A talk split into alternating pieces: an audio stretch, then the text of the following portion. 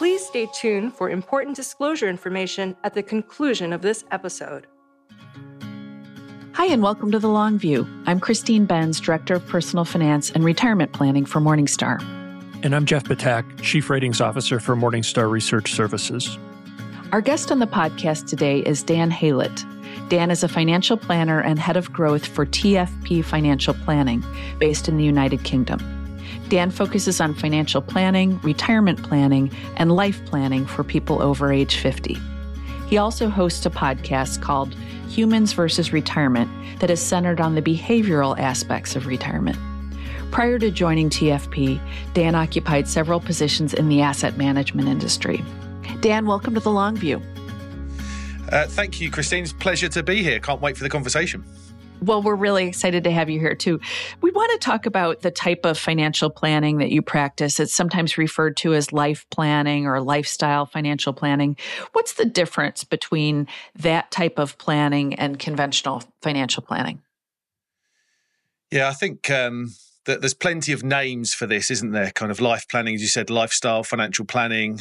I, I think for me, it's all about putting the human at the center of the thing and ensuring that the relationship is with them and not their money. So, focusing on that return on time or return on life and what money enables them to do.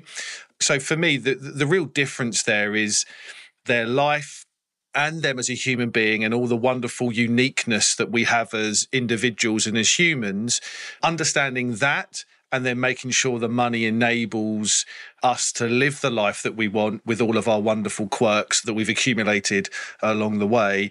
And I do think it's kind of getting the pyramid and the focus the right way. I think for me, it's making sure, as I said, the relationship is with them and not their money.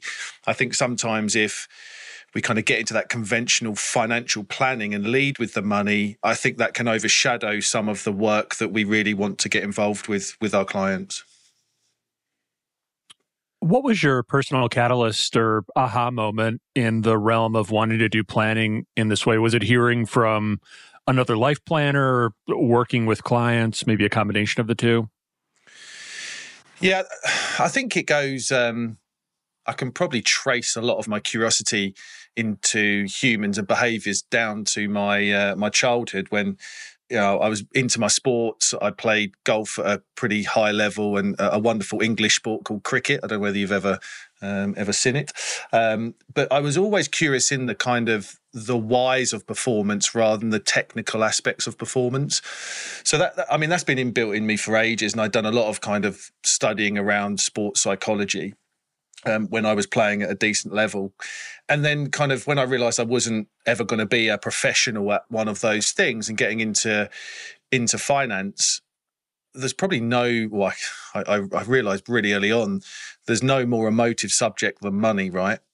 And so, working my way through my career, I, I, I worked in investment management for a number of years before becoming a financial planner. And I toured around the UK speaking with and helping financial planners and advisors put together investment propositions. So I was fortunate enough to see the good, the bad, and the ugly of of the work that was being out there, and without sugarcoating it. And there was some catalyst around seeing some of the life changing work that some of the really good inspirational financial planners were doing and actually understanding how it wasn't about the numbers and me discussing the the outcomes they were having with people. So that that really lit my fire and, and combining everything around how I grew up and what what my interests were, plus seeing the life changing work that a lot of these financial planners were doing um, it made me dig deeper and come across people like Mitch Anthony and Paul Armson and Carl Richards and um, Michael Kitces and you know there's others that that start to delve into this a bit more and it yeah that really lit the fire for me to to want to do this. And you've had several of those folks on your podcast, I know as well. I have, yes, yeah, yeah. So I'm curious, do you get pushback from clients on the sort of life planning stuff? Are some of them mainly interested in like getting into the spreadsheets and, you know, really fiddling around with the numbers versus thinking more aspirationally about how they'd like their lives to unfold? Yeah, it's it's, it's an interesting question. we haven't actually had any pushback, I would say, so far. And I think it's a lot to do with us being, um, and I'm working on becoming clearer, actually, I think, but, but us being clear about what we stand for, what we want to do, and how we want to work. And I think it probably naturally repels those people, you know, that they're, they're probably put off by that conversation. So um, we haven't really had pushback from them to go, well, can we start here rather than start where we want to start. But what I do know is that there are obviously some individuals that are much more analytical and spreadsheet orientated than others. And those are very different conversations to keep them. And I think we'll probably get onto this later on in the conversation, but to keep them away from the numbers at the most important points because you know those kind of people have the danger of starting to talk about life they connect it with the numbers and then the conversation takes takes the wrong turn. So there's definitely a challenge for us to make sure that we keep people centered where we want them throughout the process.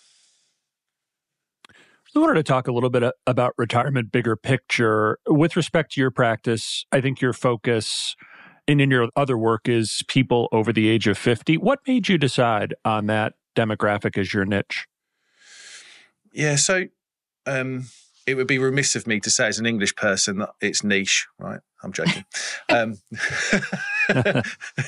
um, I think it would be. Do you know what's really interesting, Jeff? I've had this view for a, a long, long time, and well before I become a financial planner, and, and having a look through again, you know, working with uh, a number of financial advisors across the country, all with differing models. I think that retiree or the people aged over 50 have been the most sought after by um, financial advisors globally, right? Because they've they've kind of got the money. But because they've got the money, my view is they're probably the most underserved. You know, because the focus is on the money, I think that there was definitely for me an opportunity to go, well, there is a different way of doing this. And I believe that the way that the majority do this is not actually you know conducive to you living your best life because you're at a point in your life where other things need to be explored. And also i think my take around financial planning that is moving very much into coaching and guidance and i'm not a therapist but i definitely do marriage therapy and that so i think for me the biggest impact with that mindset is on the people that are making a significant life transition that involves a truly holistic view. And yeah, and I think that led us to kind of saying, well, actually, we can design a really impactful, different service for for this bunch of people wanted to follow up on your point about couples. And I think in retirement or as retirement approaches, couples might have really different thoughts about what retirement might look like. Wondering if you can maybe share an example or two from your practice about how you've helped couples come together so that their two disparate visions for retirement can kind of be as one.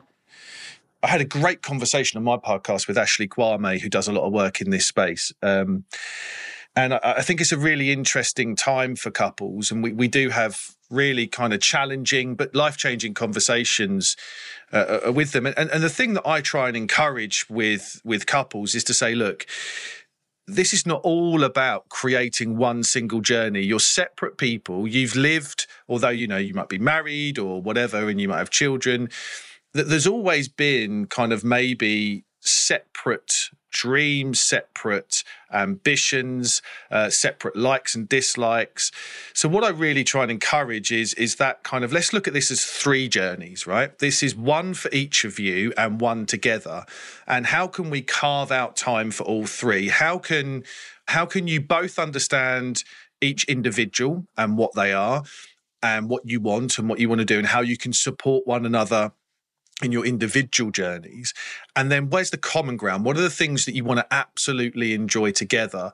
So you kind of you know you, you overlap them two circles and you go well actually the bit in the middle is that joined up journey. What does that look like? How does that work? And then focus on them as individuals and then how they can understand and support each individual journey. I think that that's a it's, it's a very intentional model and conversation that we have with couples. Does it ever happen that um, someone wants to retire earlier and someone wants to continue working? And how do you make that work? And I guess, does that work uh, well for couples? It happens a lot.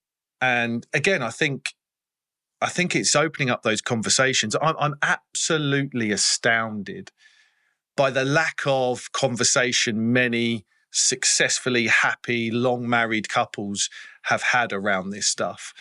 And I think the ability for us to give them time and space to really talk about this is just such a key element of it. And absolutely, they're on individual journeys. And I think as long as, you know, my experience, and I've just recently finished working initially with retirement planning for a couple, and Claire, his wife, wanted to carry on working. She had huge amounts of purpose in her job and loved what she did, and he wanted to retire. But he didn't quite understand how much she loved her job um, and everything she got out of it that was mostly non financial.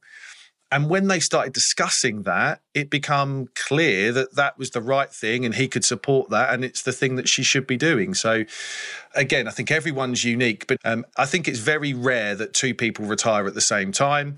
And I think it's just making ev- everyone aware of the reasons behind it and making sure that we open up that conversation. So, both partners understand the whys behind the decisions that they're making and how they can support one another in their individual journeys. How do you encourage both partners in a couple to be a part of the process so that one partner isn't doing all the talking or making all of the important decisions? Yeah, that's a that can be a massive a massive challenge because quite often the dominant partner is overly dominant. It's not a it's not even a 60-40 thing. So I think for me, one of the things I really try and do, and I'm still working on it, and sometimes it absolutely doesn't work, but always try and bring in the non dominant partner first to these conversations. If there's a question that I would love them to answer, I would make sure that I ask the non dominant partner for their response first and try my best to ensure that they have space and time without being interrupted to answer. And if there is interruption, you know, it's like, you know, I'd love to hear what he or she says first. I will come to you and you'll get your time to kind of answer that question. But I'd really love for to, to hear that um, and encourage that I think you would love to hear this answer as well because it could be meaningful and impactful for you. Doesn't always work, but I try my best. And when it does work, it is transformational. And you get the couples looking at one another and they turn and go, Why have you never said that before? And it's like, Well, I've never had the time. You've never given me the opportunity. And it can get quite emotional and stuff, but it's an absolute necessity, I think, to really make their um, retirement more meaningful for one another. So, your tagline is helping retirement rebels craft their amazing second lives. What makes someone a retirement rebel? I love that question. Love it. Um, so I've got, I suppose, five things that I would say through all my reading and all my working with people. Um, there's five things that I think are really common when it comes to my definition of a retirement rebel. I'll run through them. So, so look, number one is free from corporate shackles to explore opportunities and untraveled roads. Um, number two is to continue to grow, have purpose, and be everything they can be, irrelevant of age. Three is they are creative, adventurous, and thrive on new challenges. Four is that they have dreams, goals, and ambitions that need to be realized. And number five, they're happiest when they are doing fun, interesting, exciting, and slightly scary stuff. And they know that fun lies outside of their comfort zones. So, that's the kind of people I love to work with. That's kind of who I would say is is retirement rebels, or who is a retirement rebel. And, and interestingly, I think the vast majority of people over the next 10 or 15, 20 years that are kind of approaching in brackets their retirement, I think they're going to be a lot like this. I think this is what a, a modern day retiree will likely have as their personality traits, which I find fascinating. In a related vein, it's pretty clear that having a sense of purpose is important to happiness and satisfaction in life. And many of us get that sense of purpose through our jobs. How do you help clients retire with a purpose in mind? Yeah, you know, purpose is one of the main things that many people will struggle with when it comes to retirement, right? It's that, you know, that why should I pull back the duvet question that they will ask themselves. So I do think there's a bit of a purpose crisis potentially coming up as more and more of these modern day retirees maybe want to leave the full time workforce a little bit earlier than maybe they would have done. So, look, I think for me, this is about understanding that for me, purpose comes from pursuing new goals and enjoying present moment experiences and understanding and i've done a lot of kind of research and reading on the harvard 85 year old study and i um, and i encourage my clients to have a look at that stuff particularly when it comes to retirement um, and getting them to understand that the number one challenge according to that study in retirement is the loss of social connections that work is giving us and the need to replace them. So if they can understand that as one of their big challenges then part of our retirement planning workbook that we work through with people will have an exercise that is kind of that I call from and to. So I get them to kind of understand what they're retiring from and more importantly, what they're retiring to. So what will they miss and won't miss from work? And what are they looking forward to and anxious about? And understanding some of the non financial things that work gives them and how are they then going to think about that once they don't have that work as their structuring to fall back on. So I think it's one of the most important conversations we have with people as we work through their retirement planning process. Can you provide an example or two, perhaps, of clients who successfully transitioned from their career identities to a new identity in retirement? Yeah, I've got a couple of really cool ones actually. I've got um, so a couple I started working with, they unfortunately, um, it hasn't had a massive impact, but they retired in the February before, or he retired, I should say, in the February before the pandemic really kicked off. So, pandemic kicked off in in March 2020. He retired February 2020, and he was a very very successful guy that worked for JP Morgan, high up, traveled the world, um, and they both retired to breed Irish wolfhounds and they had six of them, which was when I went around to see them. I mean, six Irish wolfhounds in a house is amazing. And they uh, were very passionate about the breed. They wanted to increase the gene pool. They were worried about crossbreeding and everything like that.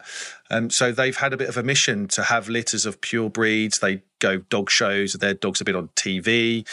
Um, so I think it's you know they they basically their life and retirement couldn't be any more different from the high pressured, high volatile life that particularly he had in in his work. So I think that's a really cool story that um, we figured out their purpose really early on and, and got them to retire to that life.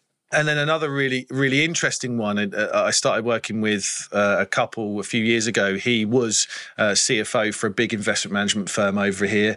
Um, and you know, a lot of the conversations I had with him was about giving back. He'd done very, very well financially for himself, um, giving back time, giving back money. Um, and he's transitioned to be a board member at our local community foundation and doing a huge amount of volunteering and volunteering his skills to make that community foundation better and promote it. So I think, yeah, when it works, the outcomes are stunning. Does it ever happen that you work with a client who has plenty of financial resources, but the right answer for them is to keep working because of the sense of identity and purpose that that we've just discussed? Uh, all the time, Jeff. I think. I mean, I think the right answer for most people is to continue to work in some sort of fashion, paid or otherwise.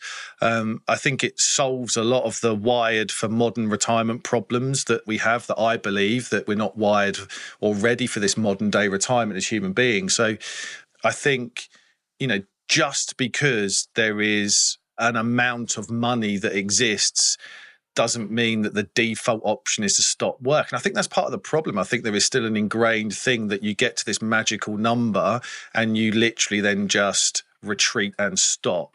Which is really, really dangerous. We've all heard stories about the people that stopped doing what they were doing, sat on their sofa, and weren't around for much longer thereafter. So I think I always explore what do people want to do with their time and remove the financial reward somewhat of work, although I think it's still important, even if you don't need the financial reward, to get rewarded from work, whether it be financial or or, or otherwise. Um, but I think a lot of the time, for most people, you know, particularly really successful people, where a lot of their identity is built up in their work, and a lot of their social connections and and kind of time outside of work is still with people that they've developed uh, relationships with through their time at work. I think the right answer is to continue to do something and use your skills and knowledge that you've built up. Yeah, you know, Carl Richards talks about the stop doing pile or stop doing list, like that you keep mm-hmm. a list of some of the things that you don't like yeah, about yeah. your job, but focus on the things that you really do like. Yep. Have you had experience with that with clients where they do have some aspect of their job that they really do like and then other aspects that they don't like so much? Can you help them focus their activities and and maybe get their job geared a little bit more in the direction of those things that are enjoyable. Yeah, hundred percent. I think uh, Carl mentioned that when he was a guest on my podcast, and I love that with what he says out there in the world about this. I think, I think fundamentally, time becomes more important for us as we approach that phase in our life, and whether, whether I kind of, I think time should be equally important throughout life, right? But but it definitely becomes more in focus and more important. Um, many people actually like some even love what they do. They just want to do less of it and they want a bit more free time to explore some other opportunities. Or, as I say, I think that part in our life is the first time since we were probably children that we can be curious enough to explore with freedom. So, I think we want to get back to that childlike curiosity and, and be that, but we actually love what we do. Uh, one thing I have absolutely come across is I think people are afraid to go to their employer and asked to do part-time work. They think it's a binary thing. I've either got to I've either got to stay on or leave. But what I'm seeing increasingly is that the value of experience is is so valued and more and more businesses and employers are so open for uh, you know good people with amazing skills that can add value to work 2 days a week or to work three days a week or to do some consultancy work every uh, you know every couple of months for them. And, and i think you know my advice to people would be really look if you love what you do explore the ability to continue doing that with that employer, but grabbing some more of your time back. I think more and more businesses are much more open to that conversation than they've ever been and particularly with you know new working patterns and what you can now do uh, or what's now been you know the, the, the norm post covid i think i think it's a great opportunity for people yeah, actually, you anticipated the next question I was about to ask you. So this might be a short answer for you. But from a practical perspective, eh, do you think working longer is getting easier for older clients in that COVID normalized remote work for a lot of workers? And I suppose this goes both ways. There's the employer's receptiveness to that sort of format. But then also, I would imagine that from the soon to be retirees' perspective, perhaps they've dipped a toe in remote work and have got more comfortable with it. And so they're more willing to stick with it into retirement, perhaps longer than they planned. Have you found that in practice? Yeah, hundred percent, absolutely. You know, we're obviously in an age where our work potentially is a lot less physical. I mean, I think, you know, so, so if you've built up those skills that can be done, then the opportunity to do them is so much easier. The barriers to entry now for people to set up a business, to to do all of that stuff, you know, both financially and time are the lowest they've ever been. So to design websites and to build brochures and to design everything, I mean, it, you don't need to hire people and spend fortunes on this stuff now. So um, I think that makes it easier for people to realize some of the dreams they may have had and felt shackled by corporate time. But it also makes it easier to transition from full time work to part time work uh, and to have that sense of purpose. So 100% agree. Yeah. Your podcast is called Humans versus Retirement, and you've said that humans aren't wired for a modern retirement. What do you mean by that?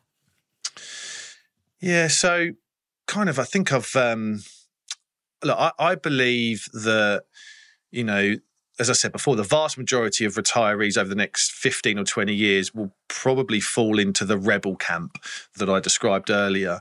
However, I think that they and we uh, will be stepping away from a world where we have identity, we have purpose, we have social connections, we have money security, and we have a concept of time, right? That kind of work gives us most of that. And some of the things that we've done outside of work during that time gives us that as well. And so we then moving into a place where we must have answers on the flip side to questions like, who am I? Why should I pull back the duvet? Who is in and what is in my tribe? how do I spend my money because I don't like seeing my capital deplete and how am I going to fill my day so all of which really conflict with being a rebel and then play into kind of basic survival instinct so we've got this you know I think we're not wired to fully embrace that rebel nature because basic survival instincts are still going to go who am I now? Why should I do it? Where's my tribe? oh my god i've got you know paycheck anxiety. I've got more than enough money but no more money's coming in. What the hell am i going to do? How am i going to fill my day? So i think they're both in a period of conflict at the moment and, and i think that's a real challenge for people to overcome. For clients who are maybe a bit timid about their visions for their own retirement. How do you help them to think more expansively? I, I, would have to think that you encounter a fair number where this is an issue. So, how do you address that? Yeah. Um, what I try and like to say to people is that I think retirement planning is both creative and artistic.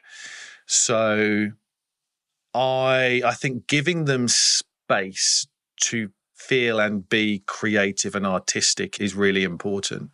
Kind of a nothing off limits space and also encourage them and, and we have a, a specific values and vision meeting in our client journey and and I want that meeting to stay as far away from numbers as possible. Um, so I think their timidness comes about their vision comes from the cloudy nature that the numbers give them.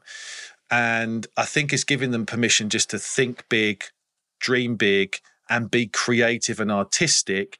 But also, I think to understand that it doesn't have to be this massive grandeur retirement where it's you know unlimited travel it's you know dining at the finest restaurants it's you know all of that stuff it's really understanding what is most important when it comes to their vision. Um, and, you know, maybe it's the time just to go and have lunch together, to walk the dog with freedom, to make sure that you can have a glass of wine on a Sunday night and not checking your emails to worry about getting up in the morning on a Monday. Um, it, it's kind of making sure that these things are are kind of embedded and giving them that space and time to be creative and artistic. It's making sure we remove that number conversation because I think it does cloud it. Do you think people who are approaching retirement get a little too hung up on bucket lists? And I guess I'm infusing my own view on this. I should let you say about whether people are maybe unduly focused on like, oh, I want to do X, Y, and Z really big thing and less yeah. on sort of those day to day quality of life things?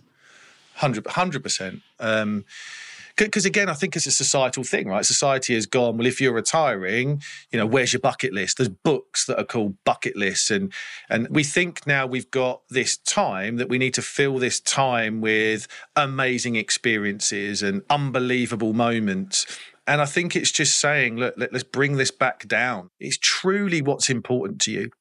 I had a wonderful conversation on my podcast that's just been released with one of my clients, Neil Jones, and he said something pretty profound in that. And it was like, look, the most enjoyable part of my retirement, he's six weeks into this, the most enjoyable part of my retirement is walking the dog with my wife with no distractions, is being able to stop off for a pub lunch and not worry about opening my emails up. And he said, Of course, I've got a bucket list. Of course, I've got things I want to do, but they're not the most important thing to me. I will get to them, but this is the most important thing. The thing that gives me joy and happiness is the simple things. And I do think we get too hung up on kind of how we have to spend our money on these big ticket items and don't focus enough on that kind of foundational pleasure that that simple uh, stuff gives us. What would you say are some of the other big misconceptions that people embarking on retirement have? What do they get wrong? Yeah, um, there's there's one big thing for me actually. I think the amount of time they have to truly enjoy their hard work. I think the longevity thing has been rammed down people's throats to think that they are going to be alive for 40 years and need all of their money to last and they're going to spend 20 grand, 20,000 pounds or dollars uh, a year on leisure forever and we're going to be alive longer. You know, I think to take advantage of those go go years um, and understand that our health span is different to our lifespan, I think that they definitely get that wrong. The misconception around health and life and the fact that they should always try and front load the fun. And whilst we're active and we can enjoy the time that we have, whether it is big ticket items or simple things like, you know, walking the grandchildren to school or, um, or, or being able to go for a nice walk and have a pub lunch. You know that time is not always given to us it is borrowed and, and, and our health both physically and mentally will absolutely decline and probably decline sooner and quicker than we all are going to plan for. So i think they do have a real kind of a misconception of time when it comes to planning their retirement. Well, I want to follow up on that because I think that's such an important point that people at the outset of their retirements might not think through the hard stuff about their retirements, about how the home that they loved may not be the right home for them at some point in their lives, all that kind of stuff. How do you help marry the, you know, more, you know, happy vision sorts of things with some of these more sobering topics that inevitably I think you're, you're going to have to discuss with your clients? Yes, great question it, it's a real challenge because on one hand I want to be the beacon of light and energy and and hope that you know go and go and enjoy your time whilst you have it. But I do think there is i mean for the vast vast majority of people that i've been very fortunate to work with they come with a sense of realism built in as well. So i think that i'm not having to do too much heavy lifting when it comes to that conversation. I think they're kind of expecting it. But I do want to make sure that again that we get that out in the open as soon as possible because I do think that if you tackle the back end, i.e., you know what it might look like when it comes to health and care and expenses and you know you might need to sell the family home you might need to sell some land you might need to you know think about how you spend your money etc if we deal with that kind of up front it brings a lot more in the moment confidence and a lot more in the moment comfort that I think then allows them to really take advantage of the moment than thinking about a what if in 20 years' time that some of this stuff that we've got to do. So it's an absolutely essential part of those really early conversations when we start building through kind of cash flow and stress testing and bring some of the numbers to life. Going to spending. How do you help your clients figure out their annual spending levels? What sort of system do you use to determine how much they can spend from their portfolio per year? Yeah, so I mean, we have a, and again, trying to think about how we're wired to think. I don't think most people entering into retirement likes the word budget. It feels quite restrictive. Um, so we get them to create a spending plan, and that spending plan is broken down into basics, leisure, and luxury expenditure. And we get them to think about the big ticket items over the next 12 months and three years as well. And that can be anything from kind of new cars or house repairs or gifts or weddings or uh, big birthday or milestone moments. Um, so, so we get them to kind of craft out that, as well as getting them to really think about through those three phases. So, what does it look like immediately after retirement? What does it look like from the ages of 72 through to 82? And what does it look like from ages 82 onwards?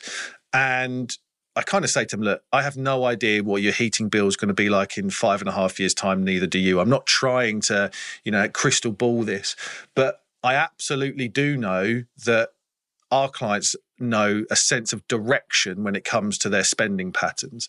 Again, the realism around you are going to be spending less on leisure activities in your 70s than you are in your 60s and less in your 80s than you are in your 70s. So getting them to really start to think about how spending changes through those phases is a really, really important part of understanding their annual spending levels now and in the future.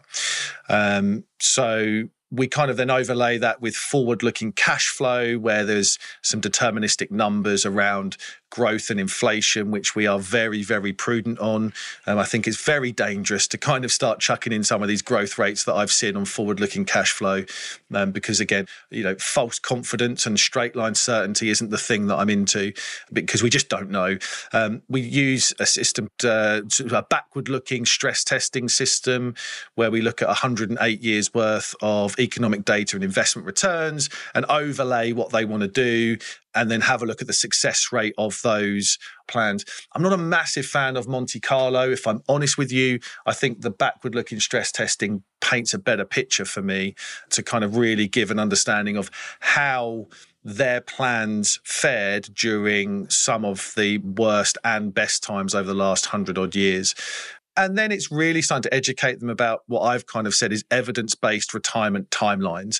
And that is the concepts of, you know, retirement spending or spending in retirement falls naturally over the period, but by about 1% a year. So, you know, although inflation is obviously the, the silent assassin that we see, I think that if we understand that our real time spending falls in retirement, then we get a much more comfort about what we might need going forward understanding that the kind of the concept of health span versus lifespan and the three phases of retirement and how all the evidence supports that how all the evidence supports that most retirees leave quite a big chunk of their money on the table and start to kind of bring that into life through some of that cash flow planning just to make sure that they understand what they can spend. And from a spending point of view right it's it's entirely flexible. I'm not a believer of you know this 4% rule, 8% rule, 12% rule that's been in the news lately as guardrails and all this stuff. I think there is some frameworks that you can put around things, right? But I've got clients that are spending 10% of their portfolio at the moment. And it's not unsustainable because they're not going to spend it forever. They're just going to spend it for the next two, three years before Social Security or our state pension kicks in. So it's flexible spending based on what they want to do now and given you know that they understand that spending falls in retirement so i try and bring as much evidence to that as i do to my investment philosophy you know, I wanted to follow up on the spending patterns, Dan. Uh, one big point of angst for a lot of retirees in the U.S. is that they'll have these long-term care expenses toward the end of their lives, which are basically here not covered by any sort of government supports at all. How's that handled in the UK? Is that different? Yeah, I mean, I say to a lot of people that we are so lucky over here, right? And I think retirement planning for you guys in the States has a whole different dimension around kind of increased healthcare costs in, in later life. And, and I do think there's a bit of a problem because I think some of that is coming through over here, right? So there are you know retirees the public that hear some of those messages and they kind of revert it to here not understanding that there is you know we have and it, it, gets a really bad rap, and I don't know why, but you know, we have the National Health Service that can provide levels of free healthcare and care uh, in later life, um, but there is still a concern. So we, we, are fortunate enough to kind of go, well, actually, there is potentially a basic level of need being taken care of, but a lot of people that I speak to. They don't want to be a burden to their children, and they don't want to rely on the just the state to fund their kind of care in later life. So, there is some nervousness around this. A lot of them don't necessarily want to feel like they have nothing left. So they're just putting the worst kind of care home they can be in. They want to be able to afford some decent stuff towards end of life, and again, not feel like their children are having to pick up any of the financial and emotional tab on this stuff as well. So there is some concern, but again, I back it with evidence, right? And so for us in the UK, if they went into full time care, um, then you are probably looking for a really good care home at about 90, 80 to 100,000 pounds a year.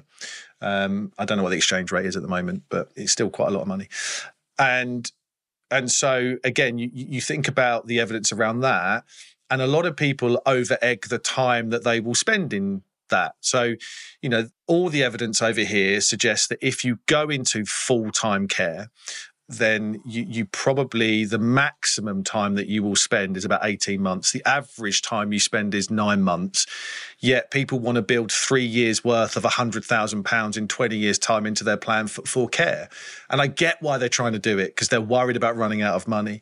But if we start presenting the evidence to them, and actually then the evidence suggests over here that you don't go into full time care straight away, you go into maybe some live in care, you, you stay in your house and people come in and support you, which is obviously less money than going into full time care. So, again, I think there's a lot of hearsay. There's a lot of kind of talk down the pub with my mates. There's a lot of false news and and, and fear put into people at that stage of life and, and what they're planning for. And I really try and bring it back home and, and share the evidence with them that, that I've come across. And maybe to widen out, and that was very helpful, your perspectives on late in life care. But many pre retirees, I would imagine, are worried in general about running out of money later on in life and and so what steps do you take to try to allay those concerns to ensure that they spend appropriately during their retirement years yeah, I think I think it comes back to that kind of the evidence-based retirement timelines. Like I've said, it's making sure that there's some evidence and factual stuff that we can present to them about what happens. And, and again, I know everyone's unique.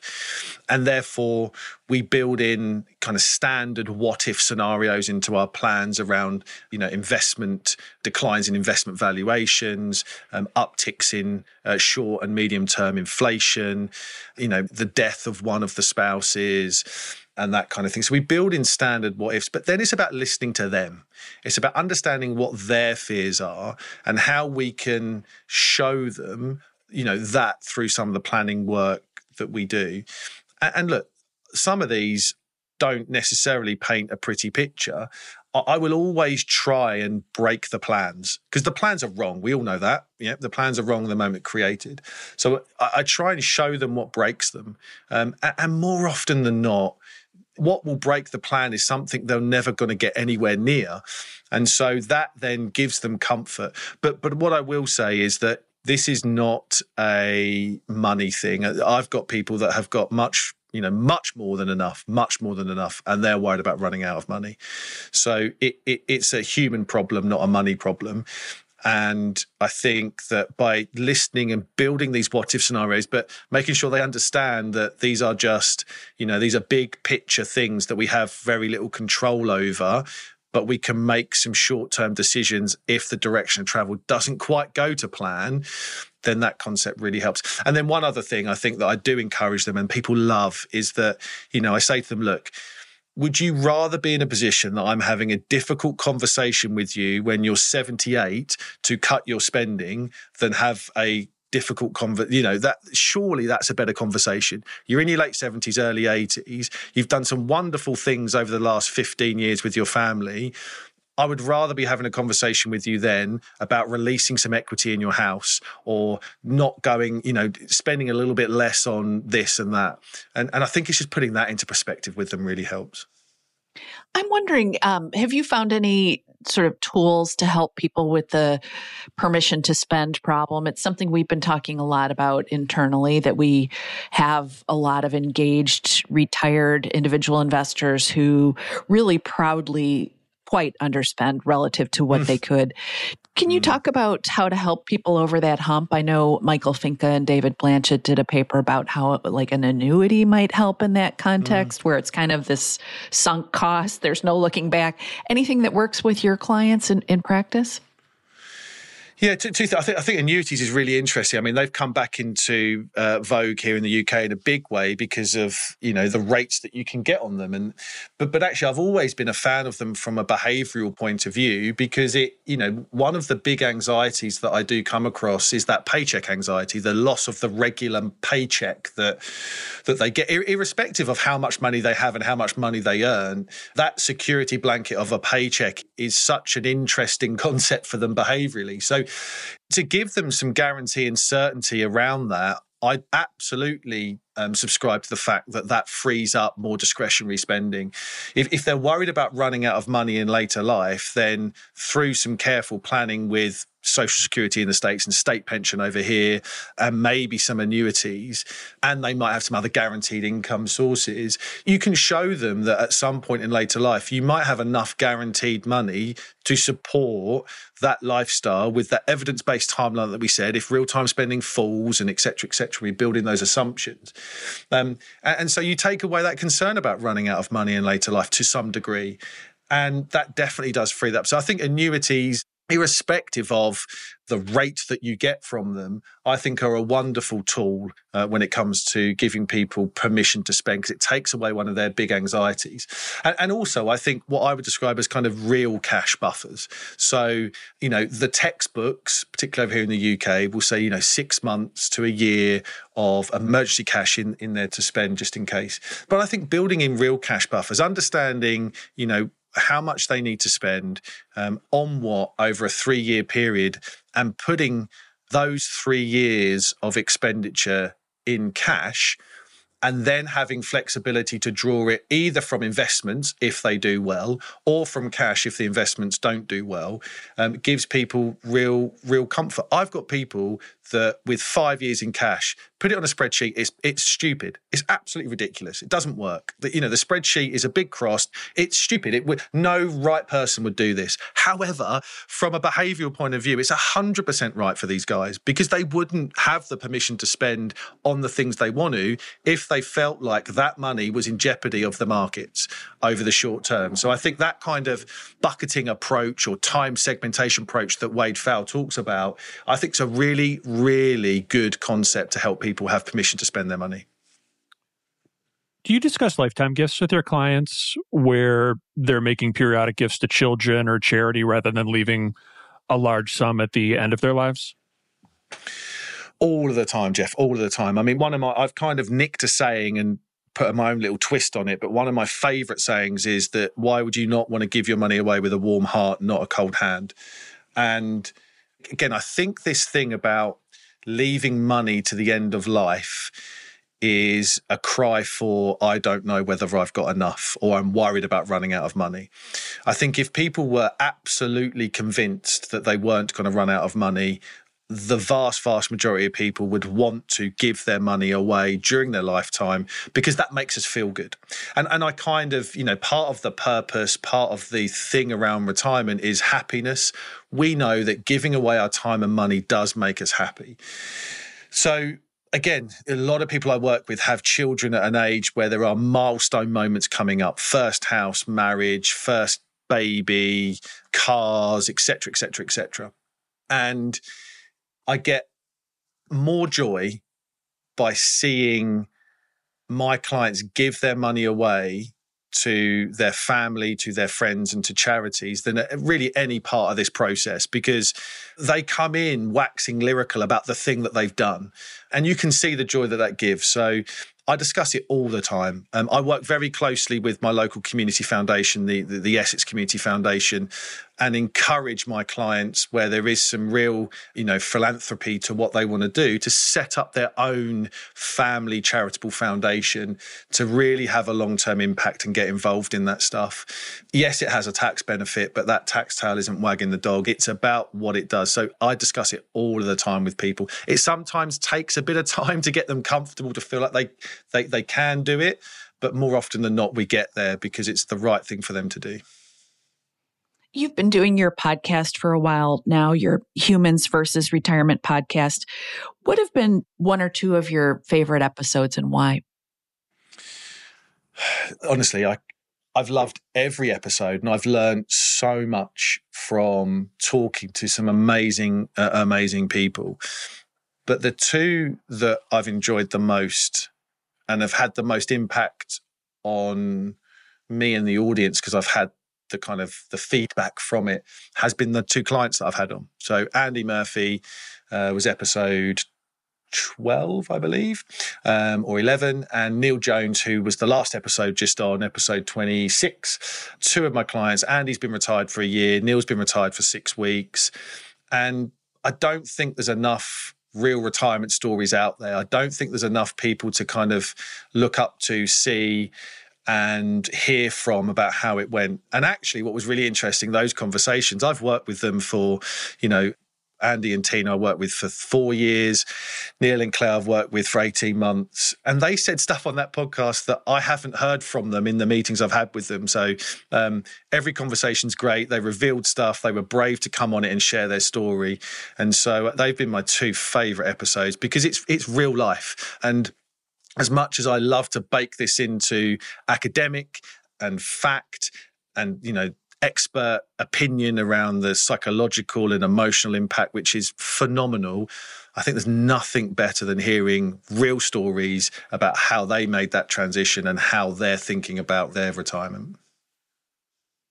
Last question. How has your work on retirement planning influenced how you plan to approach your own retirement it's had a massive uh, influence. I mean, you know, I kind of pretty much exclusively read books and white papers and stuff in this area and listen to podcasts and stuff. So, I mean, I do have another life. That's not just what happens, but, um, I, you know, I, I, do kind of nerd out on this stuff. So it has absolutely had a big impact. Look, I'm definitely a retirement rebel. Maybe some of those points I said at the start is a bit about me. I don't know, but I'm definitely one that I feel like my purpose and passion is tangled in what I'm doing now. I don't consider myself ever wanting to retire. I absolutely want to continue to make an impact, but I do want some time to myself probably earlier on than I thought. Right? I'm not going to wait till I'm 65. I've got, you know, two young children um, that I want to spend some time with. I want to get my handicap back down. So I want to spend a bit more time on the golf course. I've got some things that I want to do. So it's definitely influenced it from that point of view. But uh, I don't ever see myself not working. And actually, I look up to people like Dan Sullivan and George Kinder and and people that are in their 70s, 80s, and beyond that are entrepreneurial, that are working, that have energy and spirit, and they want to give back. I think there's you know there's a lot of life longevity linked to that, and I want to try and be around for as long as I can. So definitely. Well, Dan, your, your passion for this topic really comes through. Thank you so much for taking time to be with us today. I've loved every second. Thank you for having me on. Thank you.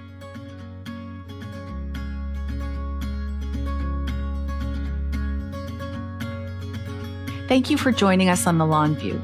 If you could, please take a moment to subscribe to and rate the podcast on Apple, Spotify, or wherever you get your podcasts.